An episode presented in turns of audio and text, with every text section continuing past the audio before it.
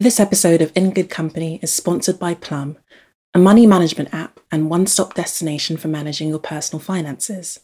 Looking after your finances doesn't need to be complicated, and with Plum, it's easier than ever to take control of your money situation, no matter what your situation is. Using automated tools, Plum allows you to manage your money with minimal effort, whether that's saving money, opening a pension, or comparing and switching your energy bill and insurance providers. Plum actually adapts to your spending, automatically calculating how much you can afford to set aside at any given moment, so you'll never end up being caught short. If you've got a busy lifestyle, and really, don't we all? Plum also allows you to set some simple rules that do the saving for you, like its roundups feature, which rounds up all of your purchases to the nearest pound and puts those extra pennies straight into a savings pot meaning you'll be adding to your savings without even having to think about it. Download the Plum app for free now and try it out for yourself. Thank you very much to Plum.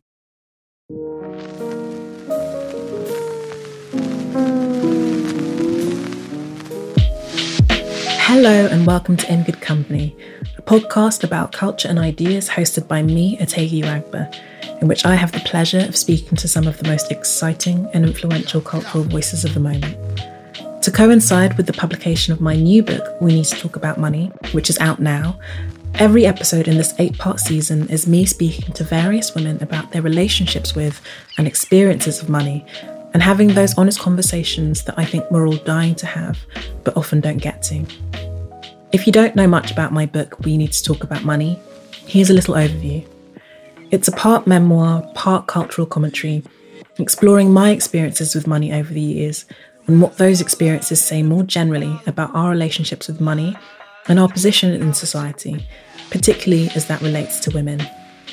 So it's a mixture of the personal, stories from my childhood, adolescence, my professional life, but it also touches on a lot of bigger issues, from class and privilege to feminism and race, beauty standards, toxic workplaces, how money can affect friendships, and above all, how people's experiences of those things might differ and impact their lives. You can buy it now in hardback, ebook, and audio, with signed copies available from waterstones.com, and I've linked to all those retailers in the show notes. On today's episode, I'm speaking to journalist Vicky Spratt, the iPaper's housing correspondent, as well as an editor at Refinery 29. Vicky has been reporting on the UK's housing crisis for a number of years now, and in 2016 she created a successful campaign, Make Renting Fair, designed to highlight the plight of generation rent and which resulted in the government announcing a ban on letting agency fees for tenants. Her forthcoming book, Tenants, will be published next year and is set to be the most comprehensive look at the human impact of the housing crisis yet. One of the things I most appreciate about Vicky's journalism is her ability to make often confusing and slightly inaccessible topics easily understandable to those of us who aren't housing experts, and this episode is no different. Her explanation of exactly why the housing market is so messed up and who the real winners and losers are from our present setup is one of the clearest you're likely to find.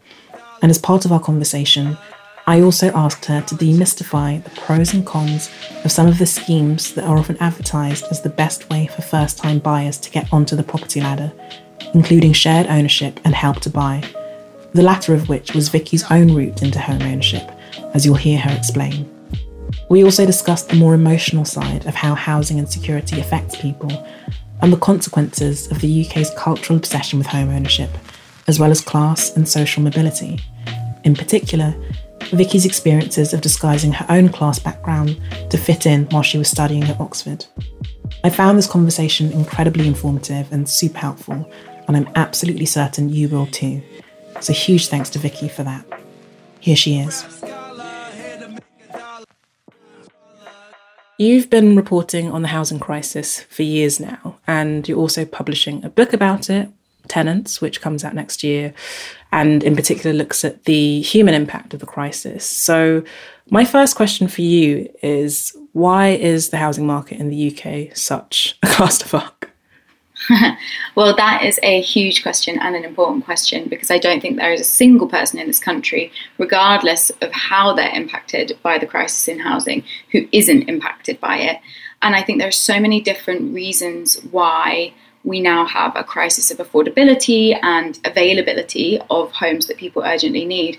But for me, the main one that's kind of like the umbrella under which all the other problems sit would be what we call the financialization of housing. So, this is the turning of houses not into homes, but into assets. And for the last decade or so, in many parts of the country, it has been more lucrative to own property than it has to be in work. Like, just sit with that for a minute. So, that coupled with the deregulation of the private rented sector through buy to let mortgages, which became available in the 90s, and the slow unpicking of regulations to protect renters, which began under Thatcher, has really just created a perfect storm whereby people who can invest in property and drive prices up, and people who can't, obviously because they need homes, end up paying through the nose and over the odds for housing that often, not always, but often isn't fit for purpose. And I suppose alongside that, there's another issue, which is we haven't built enough social housing and we sold off lots of it through policy known as right to buy and didn't replace it. So it's kind of this coalescing of different issues. We don't have enough affordable social housing, and we have allowed landlords to pretty much do what they want, made it easier for them to exploit people, and we have leveraged homes as assets in a way that the global financial industries profit from. So, what we've come so, so far away from is that ultimately houses are homes and people need stable homes, and that is the thing from which everything else in your life stems out. Mm. And I feel like in the UK, I mean, I think this is happening globally, but let's just talk about the UK. The property market and housing and home ownership has become such a big social divide. Like you're either a have or a have not. And that divide is really, really stark. Yeah, I think that is a really important point. And I've written about this before. I think it's interesting to look at it through the lens of class. And actually, now, class is quite subjective, as in, you can start out in your life as one socioeconomic class, and that can change over time. But what does define your class is really wealth, right? And I think nowhere is this more pronounced than in terms of housing wealth we know that people whose parents owned homes are more likely to be able to buy a house of their own because they can remortgage, they can release equity, they can help them get on the property ladder. They might be wealthier to begin with. And I think this really is the divide now. And we see it with our generation and the generation below. I think it's around one third of millennials will never own a home of their own as things currently stand. They'll be renting forever. And that speaks to that fact too. But what I would say on this point, I'm actually interested to know what you think about this too. Mm. I worry that we've developed this narrative of evil landlords, hating landlords, hating millennial homeowners, resenting older generations who hoard housing and hoard housing wealth. And while I understand those tensions, and I think it's important to highlight them and the inequality they engender, I fear that we are being encouraged to fight amongst ourselves by people who make a lot of money from the system as it currently is. I'm not sure I begrudge anyone who has the opportunity to get on the property ladder and does. And as much as I may not agree with landlordism or rentier capitalism, as Thomas Piketty calls it, in its current form, I'm not sure that anyone engaging with it is doing anything amoral because it's completely legal. And actually, it's politicians who are enabling this, and it's the banks who are making money off it. And I wish there was a conversation, I don't necessarily know what that looks like, that could bring people together and look at how this is impacting our society and really, really damaging the fabric of it. I think that's a really good point. I mean, I don't love landlords. I've had way too many shitty ones. But, you know, in terms of millennial homeowners, I think there is a lot of vitriol leveled at some of them, depending on the circumstances through which they've bought. And you're right in that, yeah, we are being encouraged to fight amongst ourselves. And actually, in a weird way, I think politicians kind of get off scot free. The banks certainly get off scot free because I didn't really realize to what extent they are responsible and to what extent they're profiting. Like the people who get the most stick are landlords. And as you said, millennial homeowners. And actually, the people who are responsible are successive governments. This is kind of my next question is who has the power to improve the housing situation in the UK? Because it feels like there isn't much that ordinary people can do to try and change things. Is that the case? I want to say, no, that's not the case. There's loads that can be done because I am ultimately an optimist. But unfortunately, I think what can be done by ordinary people, voters, is limited, right? This is really important for our economy now. Our economy does not make anything in this country, in Britain. And we rely on rising house prices and house price inflation to keep financial services ticking over. Again, this is something I write about all the time. And you can see it in the response to the coronavirus pandemic in the economic policies or monetary policies that have been rolled out. I think it's interesting that Boris Johnson's government and Rishi Sunak chose a stamp duty cut, which people listening to this may have benefited from. Again, I don't, yeah, and I don't think that is a bad thing or that anyone should feel guilt or shame. But the government knew that introducing that policy would inflate the housing market and cause house prices to rise. That gives the illusion of economic growth. It makes people feel richer because it looks like their home is going up in value. They borrow more, they spend more. That keeps the economy turning. That is one way of recovering from this crisis. Another way would have been to invest in infrastructure and build social housing and to see social housing as infrastructure. But what did we want to avoid, or what did they want to avoid?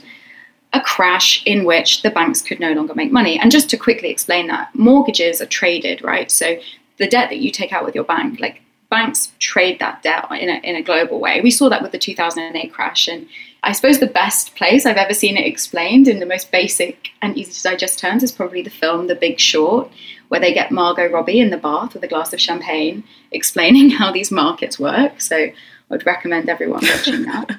Noted. But I think the responsibility lies with how we have enabled our economy to become so reliant on rising house prices to give the illusion of prosperity and growth. And I think that politicians on the left and the right, but, but mostly on the right, over the last 30 years have really signed off on this. And I don't think we should ever forget the extent to which they signed off on it. Hmm. Now, in terms of what people can do, in short term, there are things we can do. So if you're a renter, join a renters union they do great work. They help people in really dire circumstances resist eviction or get the support they need. Charities like Shelter you can donate to who have great support services. But ultimately, for me, these are sticking plasters. They're not solutions. That's in the immediate term. That's kind of emergency response stuff. Then I suppose the next layer of it is think about who you're voting for. What are their housing policies? What are they going to do to the housing market? Who are they looking out for? But a depressing thing, I feel like I read this a couple of weeks ago. There was some data that came out that actually the majority of people in the UK, correct me if I'm wrong, but the majority are homeowners, which incentivizes them to vote for people who are propping up the housing market as opposed to trying to reform it. So I find that quite depressing. I'm almost like, as a sheer numbers game, we can't outvote all the homeowners who benefit from these rising prices. And actually, I suppose I should put myself I am a homeowner, but I would never vote for a policy that props up the housing market just because of my own personal politics. But by and large, there are people who are benefiting from spiraling house prices. Yeah. So I think there's a few things here. Also, full disclosure, I also own my flat. I bought it through Help to Buy, which is an inflationary scheme that I don't agree with. We'll get onto that in a bit. yeah, we can totally address that.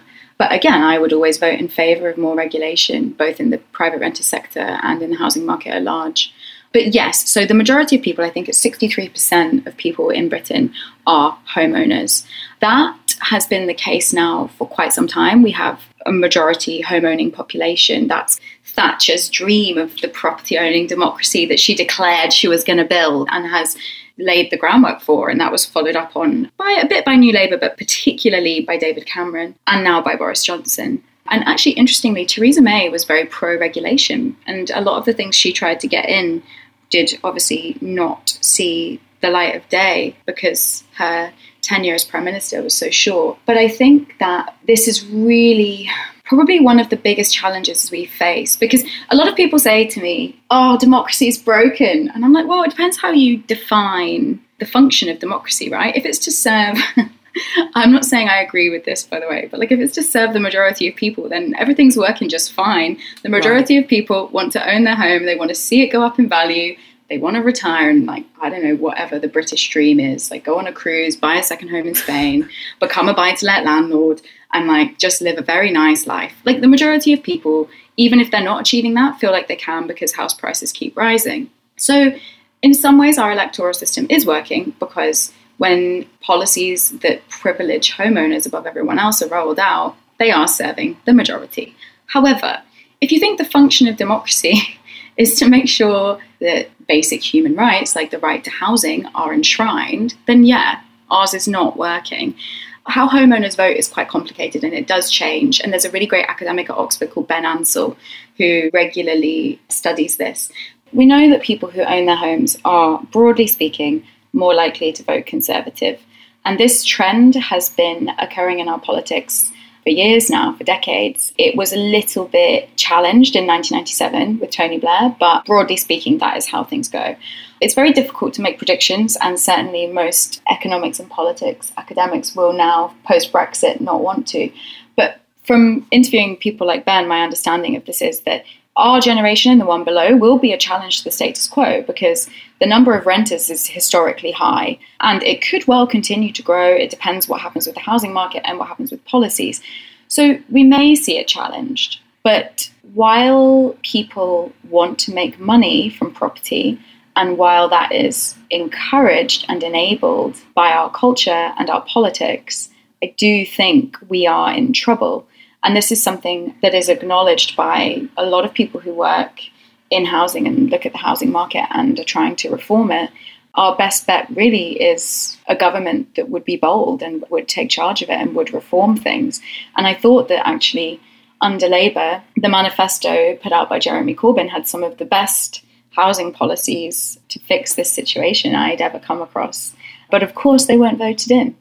Yes, I think we all remember that exit poll result. I was yeah. online 10 p.m. when it came out. The one thing I'll say about British politics is that you get an election result instantaneously. I mean, it's not like America where it drags out for weeks on end. It was like, oh, landslide for Boris Johnson. I'm going to go to bed now.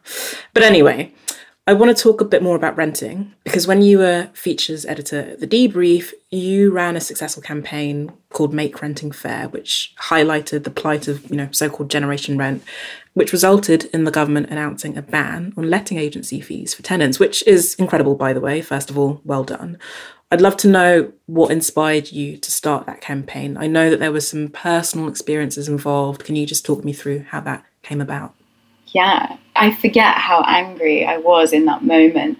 Basically, I had just moved into a new flat, and all in, including letting agency fees and deposit, I think it was about £1,700 I was asked for up front. Maybe it was a little bit more than that, but it was definitely around there, close to two grand.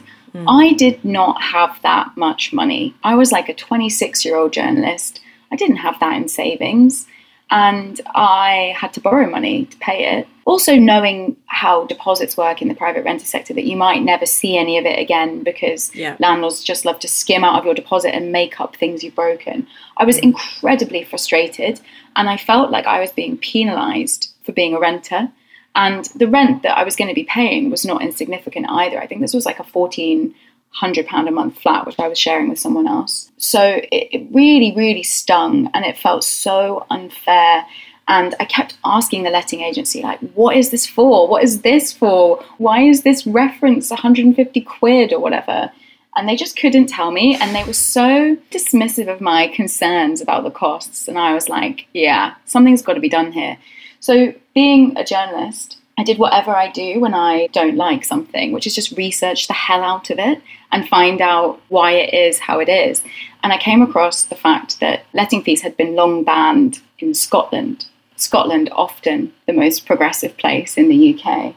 And I was like, well, if they're banned in Scotland, we can totally get them banned in England and Wales. And I knew that organisations like Shelter and campaign groups like Generation Rent had been talking about this for a while, but it had got very little political traction. And my editor and publisher at the debrief, two incredible women, Rebecca Holman and Lauren Hollyoak, wanted to do a campaign and they were like, What's going on in your life? What do you want to do? And I said, This. And as any good editor or publisher does, they just gave me the space to do it. So we set up a petition. I started writing about it. Basically, tapped up pretty much everyone I knew in politics and political journalism and wouldn't stop talking about it until eventually I got a phone call, I won't say who from, telling me that it was going to be confirmed in the budget by Philip Hammond and that they were going to get rid of letting fees. That's incredible.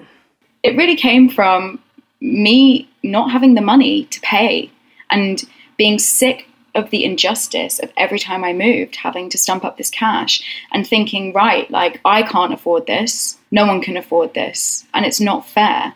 Totally. And as you say, you're being penalized for being a renter because it's just increasing the cost of renting every time you have to move, which isn't an ideal situation for most people anyway. Then there are these associated costs, which then diminishes your ability to save up for a deposit to buy a place. Like it's such a vicious cycle. So, congratulations on making that happen. Although I do want to say, even though that law is now in place, you know, and I know, that letting agencies can be incredibly sneaky and that some of them have still tried to impose fees on tenants since. And do you have any advice if someone finds themselves in that position? What can they do to fight back? Like, who should they call or email or get in touch with? Yeah, and this sadly is still happening all the time, and it really shouldn't be. I'm actually working on a story about it this week. What can you do if that happens to you? First of all, the piece of legislation that came out of that campaign is called the Tenant Fees Act. Get to know it, you can find it on the internet. My favourite thing to do with letting agents, estate agents in general, is to just quote bits of legislation at them and then hyperlink. So just find, revealing a lot about myself here, um, yeah. find the bit of the act that's relevant. So, like, it's unlawful to take more than X weeks deposit and just quote it back at them.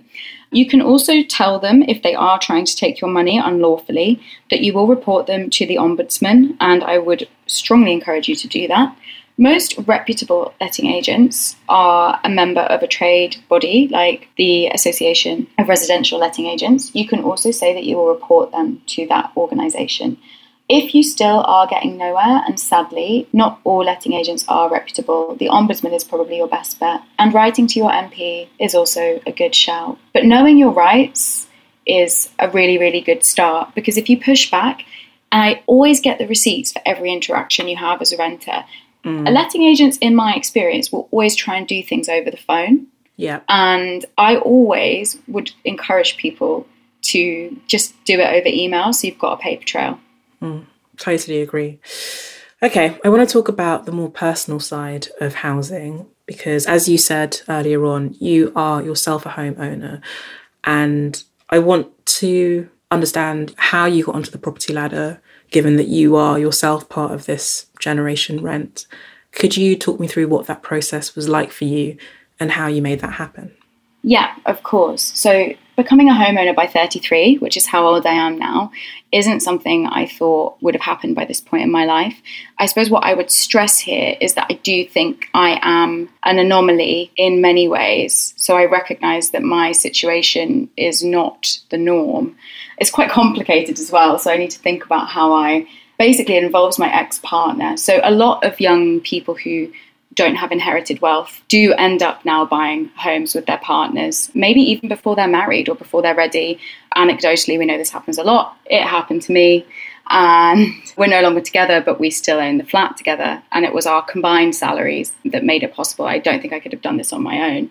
And what about a deposit? I got a book deal. So I had some cash and I also took voluntary redundancy from a job and got a chunk of cash. So those two things gave me more money than I've ever had in my bank account ever in my life and have ever had since. So who knows what the future looks like. And my ex partner's grandparents gave him some money. Mm. And that's how it was possible. And it wasn't buying through a conventional route, i.e., just you get a mortgage on a house and that's that. it was only possible through Help to Buy, which is a scheme to help people who don't have a full deposit to get a normal mortgage.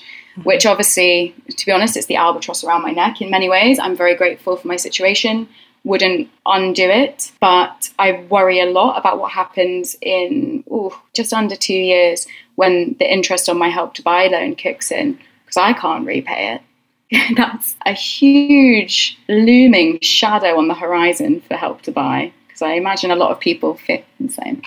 Could you talk me through how that works then with the interest rates? And like could you just break down how help to buy works and the various pros and cons? Because along with shared ownership that is often something that's put forward as the best option for young millennials or just anyone to be honest to get onto the property ladder for the first time. And even despite having bought a place 6 months ago I did it the conventional way as you describe it, but I didn't look into any of those options because they just seemed so complicated and stressful for me. So I'd love to understand how they work yeah, very important that I don't give any financial advice because obviously I'm a journalist and people should look into not, not financial do, advice. Do not sue Vicky for trying to help you guys. You have to go through me first. Yeah, Google it and definitely if you're in a position to use any of these schemes, I would take independent advice. But Help to Buy, just broadly speaking, it's different inside and outside of London, but it's it's an equity loan scheme in its current form where you have a 5% deposit. Normally, banks want 10, 15, 20. You have 5%. The government will give you a loan to the tune of 20, 40%, and then you take out a mortgage on the rest. So you have your mortgage and you have a government loan, and the government loan is interest free for five years, and you don't have to repay it. I think that's right. But then after five years, you have to start repaying it. And that is another added expense that you will have after that period of time. What I could direct people to is an article that I wrote for a website called Tortoise about how Help to Buy came into being. And I interviewed the special advisor to George Osborne, who actually was one of the guys behind the scheme. It was kind of his idea. I was very struck when I interviewed him because I told him I'd use the scheme. And I, you know, it's for people who can't get a big enough deposit together. And he said to me, Oh, yeah, but sure, like you'll have repaid your help to buy loan before the interest kicks in, right? And I was like, uh, It's over £150,000. I don't have that kind of money. Otherwise, I would have just bought the flat outright. Do you know what I mean? Like, yeah. No. So he doesn't even understand how it works or how, like, the real life effects of it, essentially. That's so troubling. It's a really good article in terms of that quote. Sometimes you're doing interviews for me, normally it's a terrifying realization about the economy and the people who are in charge of it. And that was one of those moments where I was like, wow, you have no idea how much money normal people have. Yeah. Because to him, 150K is probably, you know, drop in the ocean. That's terrifying. Can I just ask a quick question about that? So, does that mean for the first five years, you are paying back essentially part of a mortgage? And then after five years, you're paying back an entire mortgage because it's now also you started paying back the government loan effectively but one is a government loan and one is a mortgage and they're two separate products and the repayments you know they're not huge but i think over time how the scheme is administered and managed will be an interesting thing to keep an eye on. All that being said, I own a flat and I have some space of my own, and everything is a trade off, right? So I'm not saying do it or don't do it, that's just how it works if you can. Then obviously there's shared ownership, which is a slightly different thing. Can be a little bit more complicated, although the government have tried to simplify it because a lot of the flats, this is true of Help to Buy as well, actually, are leasehold and mm. new builds. And obviously, a lot of new builds are in loads of trouble at the moment because they have all sorts of defects, which are being revealed by the building safety scandal post Grenfell. And lots of people who have done shared ownership and Help to Buy finding themselves trapped in unsafe homes. So it's really important to properly look into what you're buying. But the way that shared ownership works is that you buy a percentage of the property and then you rent the rest from the property owner. Now, that could be a housing association or a private building freeholder. But it's basically, it's kind of part own, part rent. But what the idea is over time is that you'll do what's called staircasing. So, say you bought 15% to begin with, eventually you work yourself up to 60, 70, 80%, 100% of the property. But generally speaking, people pay a mortgage as well as rent on a shared ownership property. Okay, got it. The thing that I found slightly terrifying about shared ownership, or the prospect of it, was my understanding is it the rent that can go up if the people who own it decide to put it up? I found the idea of not knowing what my outgoings would be, let's say in five years' time or in two years' time, if the person who overall owned the property decided to like put the rent up or the mortgage up. I found that really terrifying. Could you break that down a little bit for me? Yeah, big problem with these products is that they're not particularly easy to understand. So your mortgage can't go up. You know what your mortgage repayments are going to be, right? Because when you take out a mortgage, that's fixed at a certain amount for X number of years, and you know if you're taking out interest only or repayment. But with any leasehold property and also with shared ownership, you are dealing with multiple different factors, right? So there's your ground rent, which does change over time depending on how much the building owner wants to charge. Although there are more limits and accountability on that now than there have been previously, although never enough, of course. And then the rent that you're charged, yes, that can change over time. I have heard some horror stories, but broadly, I think that is usually kept relatively reasonable because shared ownership, if it's a housing association or a local authority or whatever, you know, they do have a degree of accountability. But of course, we do hear those horror stories. And then the added extra, particularly on my mind at the moment, because I've been speaking to so many people in this situation, and it's just an absolute disgrace that it's not being fixed. But because of the building safety scandal, people are being hit for bills to fix things like missing fire breaks, cladding that isn't covered by the government funding, or other fire safety defects because no one can decide who's meant to pay for it the builders, the building owner, the government. And yeah, I think that's another huge issue. So, definitely important to make sure if you are buying something that it's up to scratch. I mean, a lot of those homes are now unsellable, so I don't think they're coming onto the market. But that is something that a lot of people in leasehold shared ownership properties are now dealing with. Okay, thank you for explaining that for me because I've never understood that. So I hope everyone listening also finds that really useful. A quick word from our episode sponsor, Plum.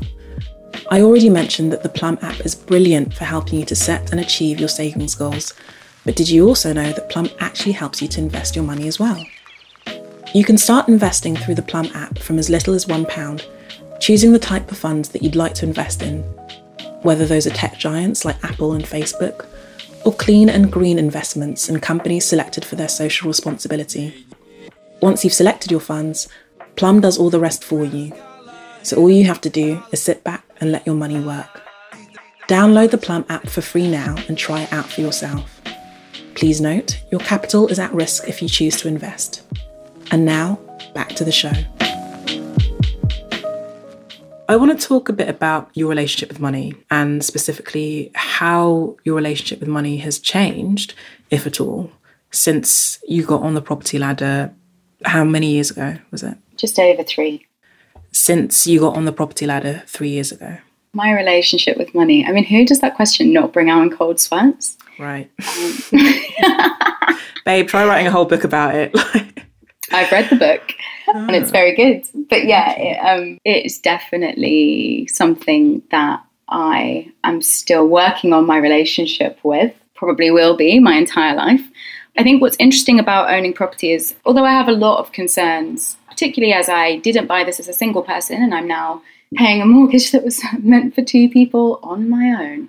Which don't feel sorry for me. You know, I'm very lucky to be able to make it work just no you don't need to do the privilege disclaimer like that is a change in circumstance that is difficult for people to bear like i completely understand that yeah it's been huge um yeah. it has been huge your, your like your outgoings doubled like, that's yeah that's mad they did they did double but here we are still hanging on by the skin of my teeth I guess if that hadn't happened, I'd probably have a lot more disposable income.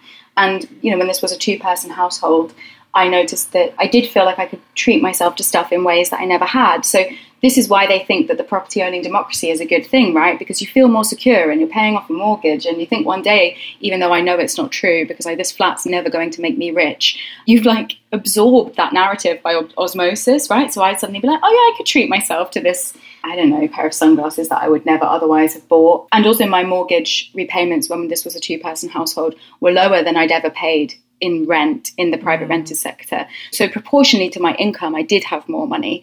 That's obviously now not the case. So, I guess my situation is different to a lot of people who buy a flat because actually now I have bigger outgoings than I'd ever anticipated. But even though that's the case and I have to deal with the weight of that, I do feel secure, I suppose. And I think this is why I'm such an advocate of housing security in whatever form we can bring that about, whether it's social housing or affordable models of home ownership, regulation of the private renter sector. Because when all's said and done, as long as I keep paying for this, all being well with some other factors, I am only really beholden to myself and the bank. And I don't have a landlord breathing down my neck who could one day decide that they want to evict me or sell up or not fix a huge patch of mold. So I think in that respect, I feel more secure, but I'm not reaping the financial benefits of this in the way that I would be if it was a two person household. Mm, that makes sense. And I mean, I totally feel you about the security. It's kind of a mixture of security and anxiety. Like, I think when I bought my place, I've definitely gotten into a bit of like quite bad habits with my spending.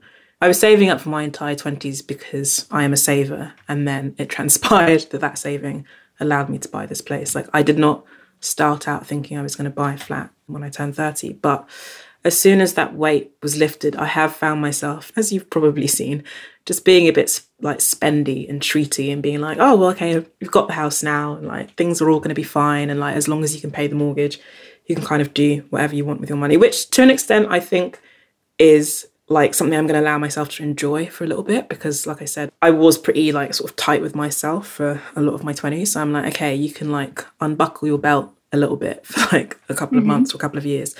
But there's also the anxiety sometimes being like, I have to pay for this all myself, or like anytime something breaks, or my roof was leaking last week, and the bill for that, and the bill for this. And sometimes I'm a bit like, like I definitely feel more pressure with my work to make sure that I continue to be in a position to pay this mortgage off. That's something I feel. But overall, it's just made me even angrier about the housing situation because, first of all, it was really complicated and difficult for me to get a mortgage as a self employed person, which I won't bore you with now, but we've talked about it before and I've written about it in my book. Well, that's a huge issue. That's a yeah. huge issue. Yeah. And like banks are not lenders are not responding to the changing demographics of the way people work and the fact that so many more people are outdated. Like it's, it's so outdated. Like I had to provide accounts and income statements that dated to two and three years ago. I'm like, my income has changed, my work has changed. If I were working a nine to five job, you would not ask them what they were earning two or three years ago. Because I'm self employed, and actually in a way kind of have like a good amount of job security because I don't have one employer who can make me redundant at any time. Like I actually have lots of little employers. So when one thing disappears, it's like, well, I've still got 90% of my income left. Like I just, I found it so antiquated. But overall, the sense of pure bliss and happiness I felt about getting onto the property ladder, I felt so angry that not everyone is able to have that. Like, not in a patronizing way, but I was like, as soon as it happened for me, I was like, oh, this is a human right. Like, everyone should have this kind of security. It was a weight that lifted off my mind that I hadn't realized I'd been carrying around with me for so long. And then it just made me really angry. And yeah, I mean, I can just imagine that's kind of fed into your work as well. But I just wanted to share that little personal anecdote. No, and absolutely. And I think you've hit upon something really important. So in my book, I talk about ontological security. So this is kind of your spiritual, emotional, psychological sense of safety and stability. And there's a lot of interesting work that's been done on the lack of ontological security experienced by homeless people or people who are regularly evicted in the private renter sector. And I mm. report on some of that work. It's quite new, cutting edge sociology that's being done. It also has informed Housing First in Scotland. Housing First, for anyone who doesn't know, came out of Finland, where they've basically eradicated homelessness. And it's the idea that you give a homeless person a home and then you work out from there. So they can't fix anything else in their life until they've got stable housing. Don't tell them to deal with their addiction issues, which could be both a symptom and a cause of being homeless. Don't tell them to get a job, which is both a symptom and a cause of being homeless. Just give them a house and then work from there, because once you have ontological security, you're able to address other things in your life. And that's what you're talking about, right? Like the relief yeah. that you felt and how you felt when you bought your place. And conversely, the insane levels of anxiety I felt in the years that I rented in London. And like, I never had particularly great renting situations for various reasons. A lot of shitty landlords and just kind of mediocre flats. And that was also one of the most anxious periods of my adult life. It's a feeling that I wouldn't, I mean, I say wouldn't wish on anyone. So many people have that and are going through that. But it's genuinely feeling that I wouldn't wish on my worst enemy. And again, I feel like the people who are making the policies do not understand that feeling and what it's like. But there is no way they understand because politicians, you know, mostly privately educated, went to Oxford, had down payments on flats. They've never done that precarious renting thing and they don't understand how it affects your mindset. I think that's it. And so this really feeds into what I was going to say next. And I think you touched on something really important, which is that they don't understand that by deregulating the private renter sector, making it easier for landlords to evict people with Section 21, no rent control. So your landlord, whenever it's possible in your tenancy agreement, can put up your rent beyond what you can afford. These things, leaks, breakages that landlords won't fix, not having autonomy in the one place in the world you should feel safe, not knowing if you'll be able to afford your home next year. Because a mortgage, generally speaking, goes down over time and you can budget and you can work out how it's going to look because you can remortgage it, pay bits off or whatever, change bank, get a better interest rate. With rent, your landlord could just tell you, oh, this year I feel like I'm going to put it up by £200. That's a lot of money for people. And I think mm-hmm. we wonder why younger generations are so anxious. And how can you plan a life? How can you focus on anything when the one thing that you need to be stable, your home, is out of your control? And that is why we are depriving people of ontological security, of like a basic right to secure, stable, and affordable housing. And that leads us into something really important to acknowledge, which is I think in this country, more than some other European countries, we are particularly obsessed with home ownership. It's mm-hmm. almost a cult, right? We know this is mm-hmm. bad for the economy. We're looking at it now. Just today, the Bank of England has told The Guardian they are monitoring house price inflation because they're really worried about it. Like, it's not good. No one mm-hmm. thinks this is good, but we are addicted to it. And I think if the private renter sector provided people with more security, then there would be less desperation. And I do think it is desperation to get on the housing ladder. It is desperation. And this is what I was going to say. I have a relative who lives in Switzerland, and I, over the years, ever since I was a kid, we've always gone to visit her in this beautiful apartment it's like got that kind of really old style European elevators that you like crank, and it's just gorgeous. So I, you know, have been there when I was five, and I've also been there in my twenties. And I said something to my mum once, basically making the assumption that she owned it, and she was like, "Oh no, she rents it," and I was like. You're telling me she has such security over that that she's been able to rent it for at least 20, 30, like she's just been there forever because the rules are set up that way and she's been able to say that. And I was like, that is unthinkable to be renting the same place for multiple decades in the UK. And if it was the case that that was possible in the UK, I don't think a lot of people would be that fussed about home ownership because there are a lot of expenses involved and it makes you more inflexible and blah, blah, blah, blah. But it's the fact that renting can be so shitty, so expensive, so stressful. Of course, people are obsessed with home ownership. And I think it's particularly cruel that this country, the culture is obsessed with home ownership, and then it's also so hard to achieve. Like it's just, it's like waving something in front of your face that you'll never have. Yeah. And it's also, I think, incredibly, I don't use this word lightly, but it's a toxic narrative that we are sold, right? That if you work hard enough, you can buy a house. And if you can't buy one, it's because you're not working hard enough. Despite the obvious numbers which tell you that for an increasing number of people, the chances of home ownership, like the odds of getting it, are, are, stacked against them. And I think mm. what I would say here is it doesn't have to be like this, and it's not like this in other places. Okay, so let's take Scotland, where they recently, a few years ago, introduced secure lifetime tenancies for as long as people needed and wanted them, and also a form of rent control through rent pressure zones. So in parts of Scotland, cities where rents were getting particularly hot, high, and unaffordable rent pressure zones were introduced so that local authorities at a local level can control them. Now, that is exactly what we need in England and in Wales, and it's really not so far away because it's happening in Scotland.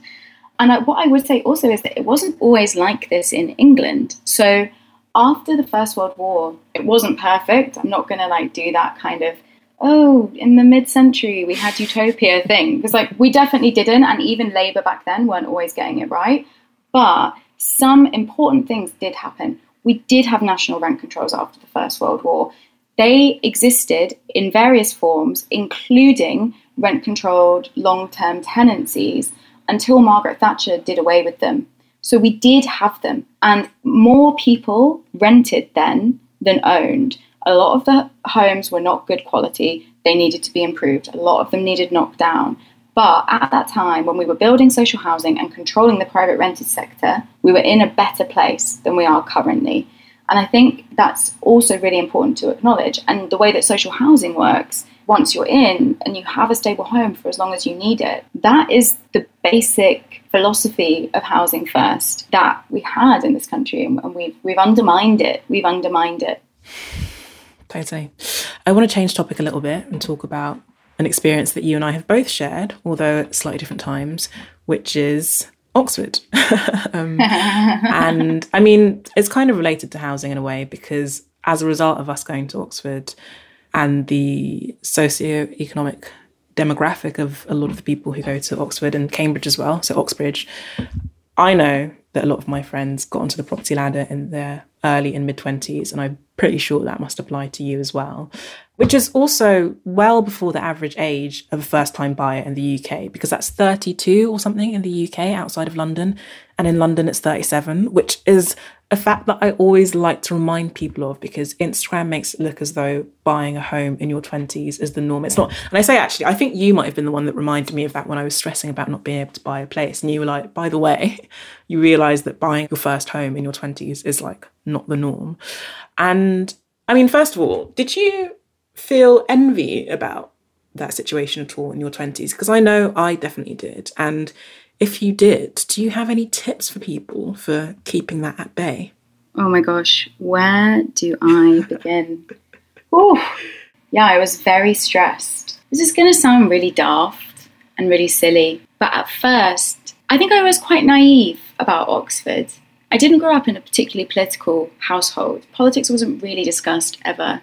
And I suppose I didn't look into it enough, and that's definitely on me. And I would love to go back in time and try and work out why that was the case. So I think I was a bit naive about what I was getting into as the first person in my family to go to university and end up going to Oxford. Mm. I don't think I appreciated how wealthy a lot of the people I was meeting were. I'll be honest, I went to a private school, as you know, obviously on a scholarship, but I went to a private school. I was taken aback when I got to Oxford at how wealthy people were. And that's having come from a private school. Okay, well, that makes me feel a bit better about it. I don't think the culture shock would have been as extreme, but I do think there is something utterly nuts about Oxbridge and the level of wealth that it attracts.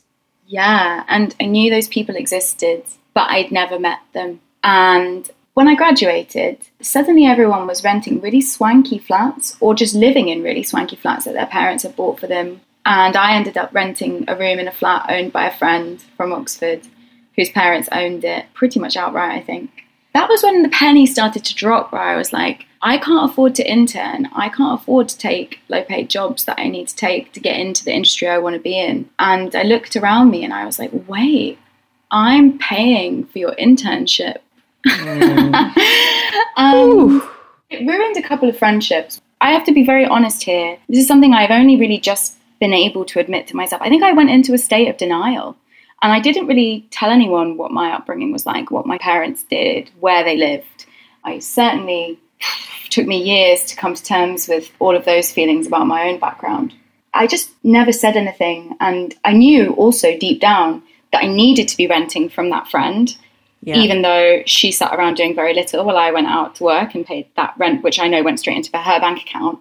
Because I need it was cheaper than a private landlord. It was still what like six hundred pounds a month, which back then, 2011, was actually a lot of money. But it was a nicer flat than I'd have anywhere else, and I knew that the landlord was her dad, and that was a lot safer to me than the private market, which I experienced whilst renting in Oxford and also since. So I think I kind of suppressed or repressed all of my feelings about this to survive because I needed to live in that flat. And then one day I just realized that I couldn't keep up with these people anymore. It wasn't financially, although I was in loads of credit card debt at this time, loads. Some of it from being at Oxford, and some of it coming back to London and renting and trying to work on a reasonably low wage. I just couldn't keep up emotionally anymore. And that was when I realized that I was angry and it felt really unfair and I saw under the hood of how social mobility works. And there are some, mm. I hate the phrase social mobility, but like we all understand what it means. So it's a useful tool in this instance as a way of describing a process. The idea for me, and I think why my grandparents and my mum and my dad actually were so keen on Oxford, maybe even keener on it than I was, is because they truly believed that that would fix all my problems you don't come from money or a family that has considered itself or even been socioeconomically middle class for very long, if at all, and you go to a university like Oxford and you're made for life.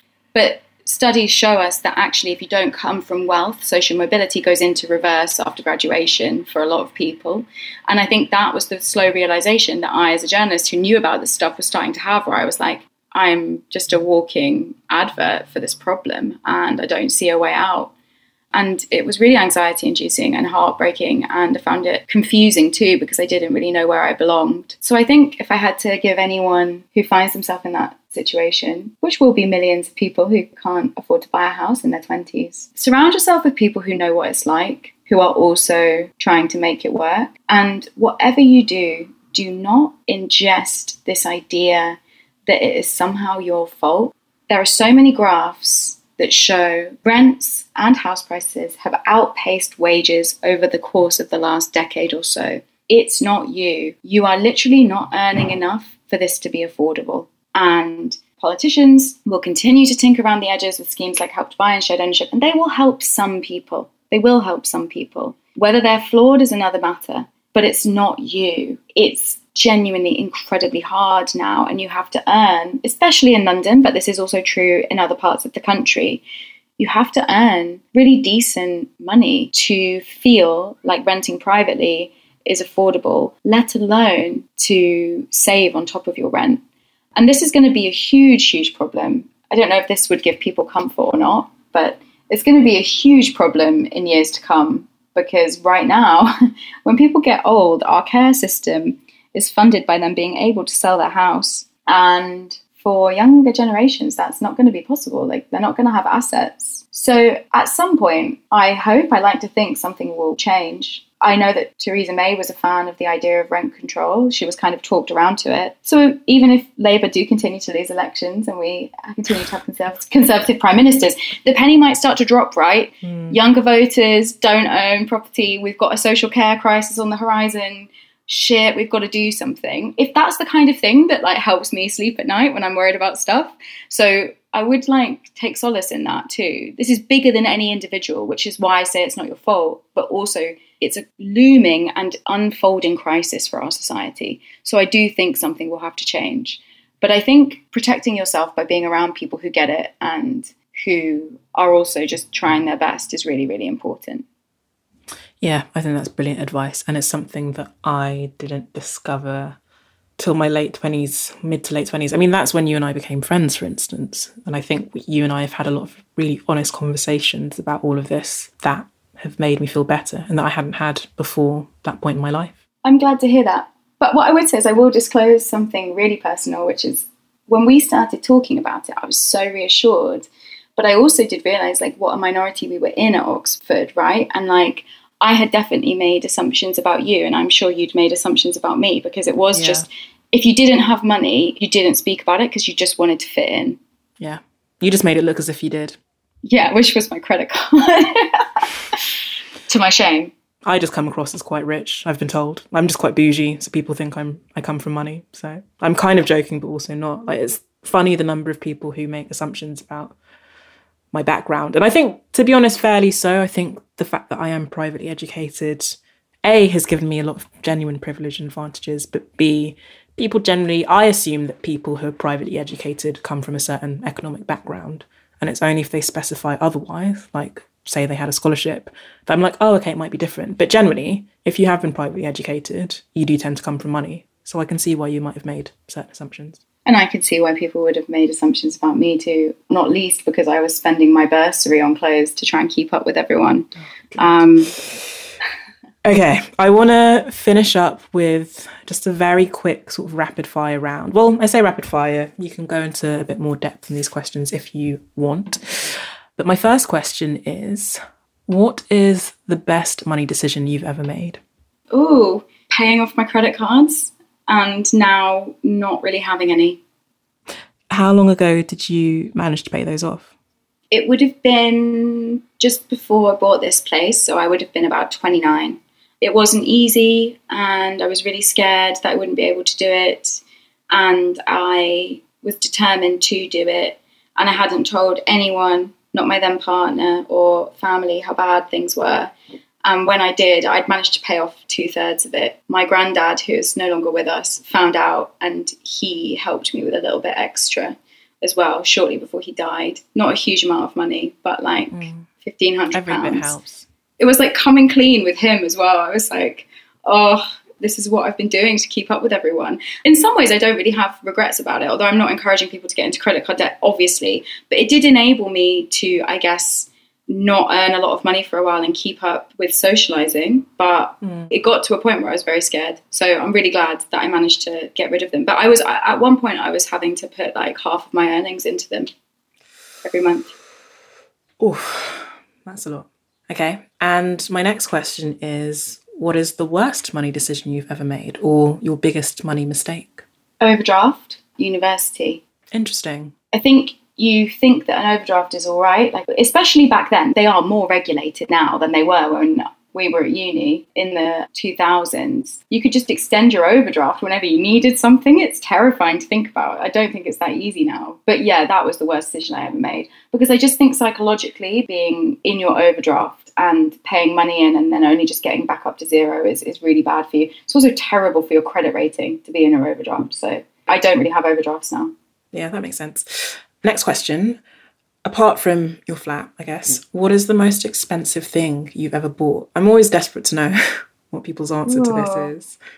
Okay, I'm in my flat now, so I'm going to look around. What's the most expensive thing I own? I think it's my sofa. I knew you were going to say sofa because sofas are so fucking expensive. Like I knew the so second you said I'm in my flat looking around, I was like, it's going to be a sofa. They're so expensive. It's criminal. It's criminal. No, that's that's a good shout. My final question is Is this where you thought you'd be financially at this point in your life, say a decade ago? Oh, no, not at all. For many reasons. Better or worse? Can I say both?